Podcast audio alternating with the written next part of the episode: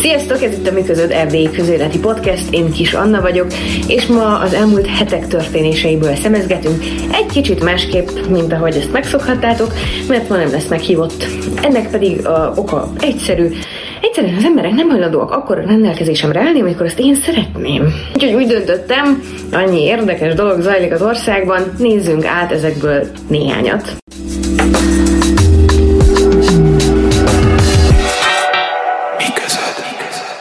Néhány hete annak, hogy felröppent a hír, hogy a kormány visszaszorítaná a készpénz használatot, és mint ahogy nálunk lenni szokott, a hatástanulmány élesben készült, nem pedig előre. Plafonul era oricum la uh, 10.000 de lei. Ca atare trebuie să vedem care este forma cea mai... Uh, ori se revine la 10.000 de lei și asta înseamnă că se uh, folosește uh, uh, prevederea de dinainte. Prioritatea mea, în primul și în primul rând, este combaterea evaziunii fiscale. Az adócsalások minél nagyobb elkerülése véget kitalálták, hogy maximum 5000 lejjel fizethetnénk készpénzzel a boltokban, amit leginkább a kis és középvállalkozások szívtak volna meg, már megint, mert hogy a falusi kisboltos a nap végén be kellett volna vigye a bankba a nála összegyűlt készpénzt, amire persze a bankok rögtön ugrottak, és plusz illetékeket számoltak volna fel a készpénzletétért. Mindamellett, hogy totális káosz jött létre az ötlet körül, az internet népe is felkelt, mert már megint a jogainkat akarják korlátozni, mert már paranoid és konteó jellegű vélemények is megjelentek, amik jóformán a kínai kommunizmust vizualizálták Romániában. A probléma csak annyi, hogy nem vettük észre, hogy a kormány már megint az egész országot akarta leszivatni. Biztos vannak adócsalások, biztos vannak olyan adócsalások, amelyeket a készpénzes kifizetéssel oldanak meg, a jó ég tudja, hogy hogy. De ez a korlátozás jellemzően és nagy mértékben büntette volna azokat, akik tisztességesen járnak el. És egyezünk meg abban, hogy ebből azért többen vannak. Plusz, aki adót akar csalni, az nem a sarki kisboltban teszi, amikor készpénzzel fizet ki egy kiló krumplit. Tény, hogy komoly statisztikák készülnek banki tranzakciók alapján arról, hogy mit vásárolunk, mikor vásárolunk, hol vásárolunk, sőt, akár az is kimutatható, hogy miért vásárolunk bizonyos termékeket. Amikor a gyógyszertárban a hűségkártyát becsippented, te lehet azt hiszed, hogy megúsztál, nem tudom, egy lej 32-ban a kifizetését, de valójában adatbázis készül arról, hogy milyen gyakran és milyen jellegű gyógyszereket vásárolsz. És nyilván ezeket a statisztikákat el is adják nagyon nagy cégeknek, hogy aztán azok meg nagyon célzottan lenyomják a torkunkon a saját termékeiket. És ez ellen a készpénzes kifizetés sem fog megmenteni, maximum késlelteti ezt a folyamatot. Ha tetszik, ha nem, a világ ebbe az irányba halad, a gyors technológiai fejlődés pedig ezt eredményezi, és meg kell tanulnunk élni benne. Még ha ez azt is jelenti, hogy megtanulunk tudatosan vásárolni, nem bedülni minden kecsegtető ajánlatnak és reklámnak, megtanulunk felelősségteljesen kezelni a pénzügyeinket. Ergo megtanuljuk megvédeni magunkat. Ja, apropó pénzügy. Ez a módosítás többek között azért sem ment át, mert ebben az országban még mindig elképesztően sokan vannak, akiknek nem hogy gőzük nincs arról, hogy mire jó egy bankkártya, és hogyan kell azt használni, hanem még csak bankautomata sincs a, nem tudom, 20 kilométeres környezetükben. Revizuirea ei trebuie să se producă cât mai curând posibil pentru că nu avem o rețea de bancomate echitabil. Că sunt două chestiuni care rămân la modă.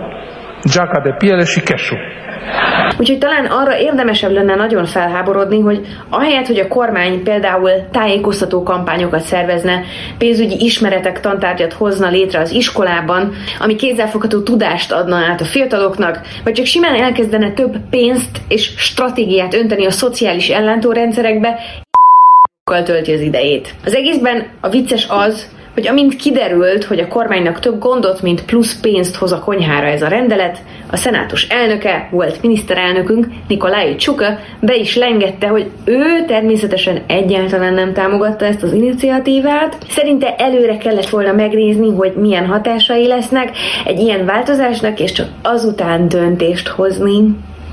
De azt is bejelentette a Penelé színajai találkozóján, hogy ő már pedig egyébként indulna jövőben az államelnöki tisztségért. És végül is miért ne, ha már felplagizálta magát idáig? Să ne îndeplinim politicile de, de centru-dreapta, să continuăm să performăm la nivelul administrațiilor locale, să putem la nivel central să venim cu politicile publice prin care continuăm să dezvoltăm România, prin care continuăm să asigurăm cadrul necesar implementării legii educației, legilor educației, Emilia Serkán oknyomozó újságíró derítette ki Csukarról is, hogy a doktori dolgozatának jó részét plagizálta, tehát lopta. Ez azt jelenti, hogy a dolgozatban Serkán bőven talált olyan részeket, amelyeket más szerzőktől vettek át, és az átvétel nem volt jelezve, lehivatkozva. Csak halkan jelezném azoknak, akik nem követik Serkán munkásságát, hogy a nő feltárta, hogy 2011 és 2016 között a Szeréi Akadémián védett doktori dolgozatoknak több mint 50%-a plagizált munka. Amióta ez az újságíró ráfixálódott a magas beosztású politikusok és közéleti személyek doktori dolgozataira, azóta 23 doktori címet vontak vissza véglegesen, Változtattak a doktori iskolákkal kapcsolatos törvénykezéseken, és ennek köszönhetően csökkent a doktori iskolába beiratkozók száma, természetesen ebből adódóan pedig a doktori dolgozataikat megvédők száma, és csak hogy előre látóak is legyünk, minden mesterképzésen kötelező tantárgyát tették az Akadémiai Etika és Integritás című órát. Na de csak hogy lássuk, hogy vannak egyesek, akiknek ennyi sem elég.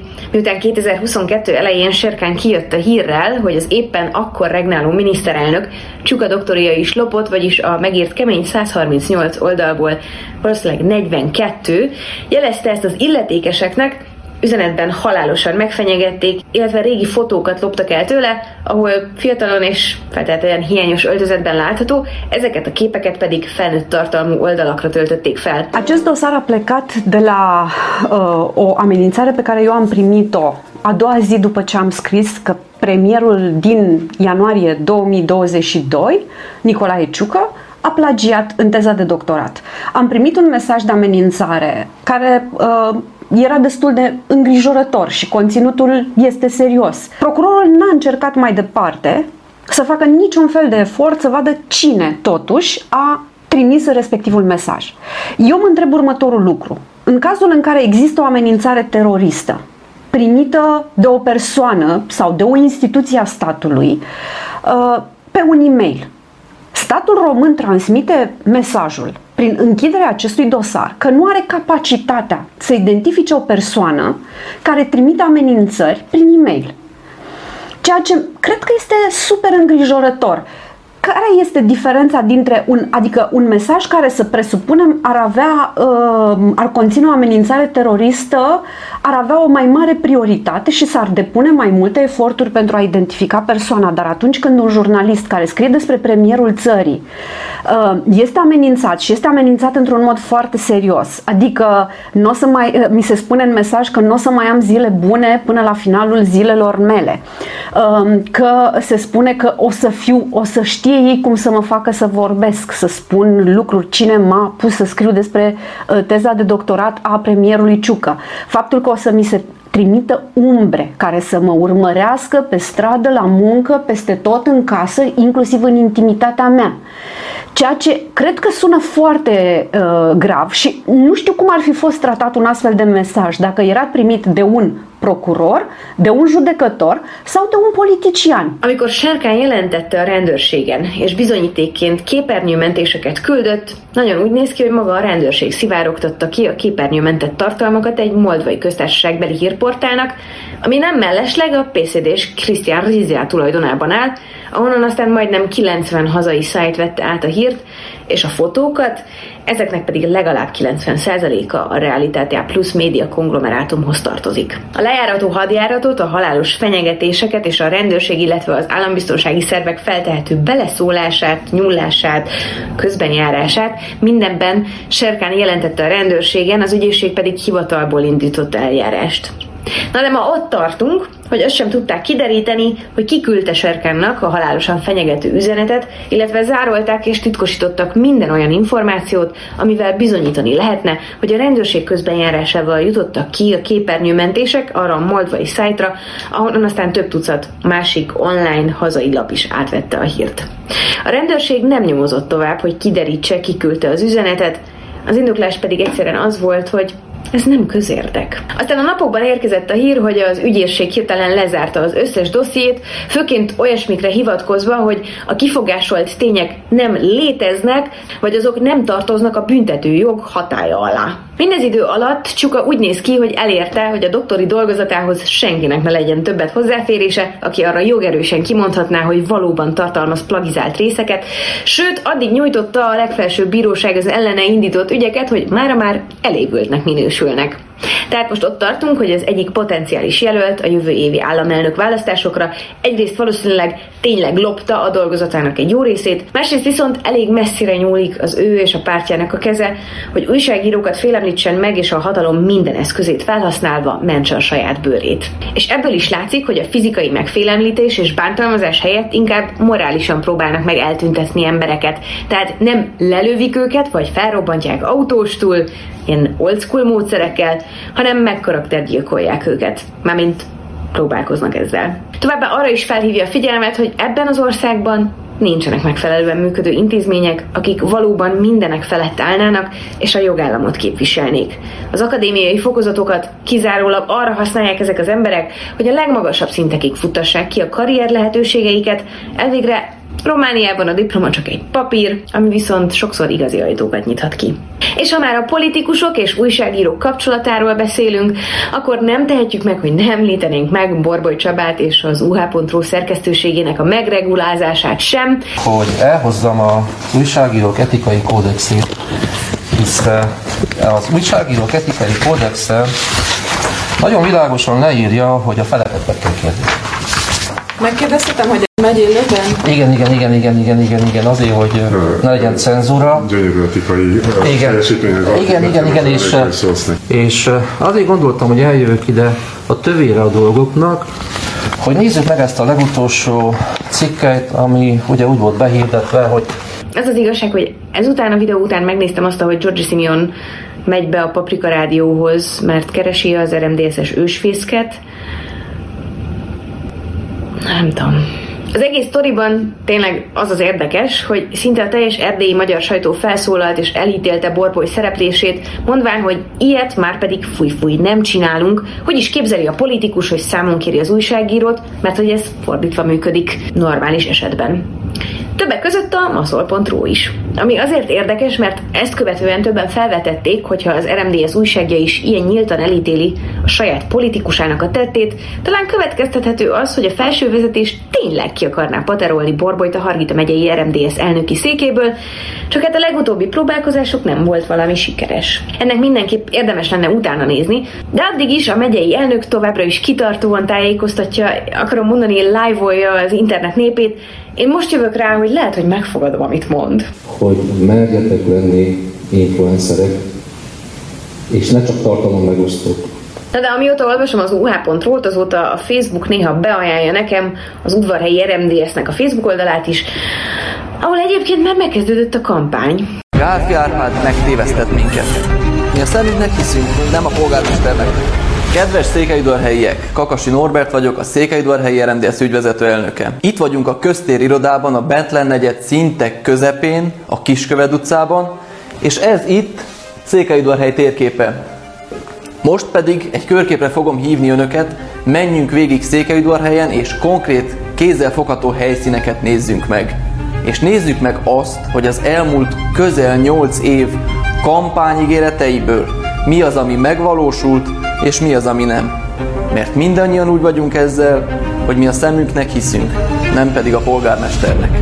Én biztos vagyok benne, hogy az RMDS-nek fontos lenne visszaszerezni a várost a Polos Gálfi Árpától, már csak a mihez tartás véget is, de azon vajon valaki gondolkodott, hogy amikor egy kicsivel több mint két perces videóban annyiszor elhangzik az a mondat, hogy mi a szemünknek hiszünk, nem a polgármesternek, az úgy önmagában mennyire diszkreditálja a polgármesterséget, mint intézményt, feladat és hatáskört? Nem utolsó sorban az udvarhelyi RMDS Gálfi Árpádnak nem hisz, nem egy plátói polgármesternek, aki bárki is lehet, de akár jövőre egy RMDS-es is. Na akkor majd mi lesz, amikor a saját kampányszlogán fog visszanyolni az elégedetlen szavazópolgároktól? Hát mi mi? Semmi. Semmi. Nálunk ilyen nincs. Természetesen én nem vagyok kampánystratéga, csak egy átlagos polgár, akit ezek a kampányok rá kellene vegyenek bizonyos politikai cselekvésekre, és akinek van szavazati joga, na nem udvarhelyen, nem kell félni, hanem vásárhelyen.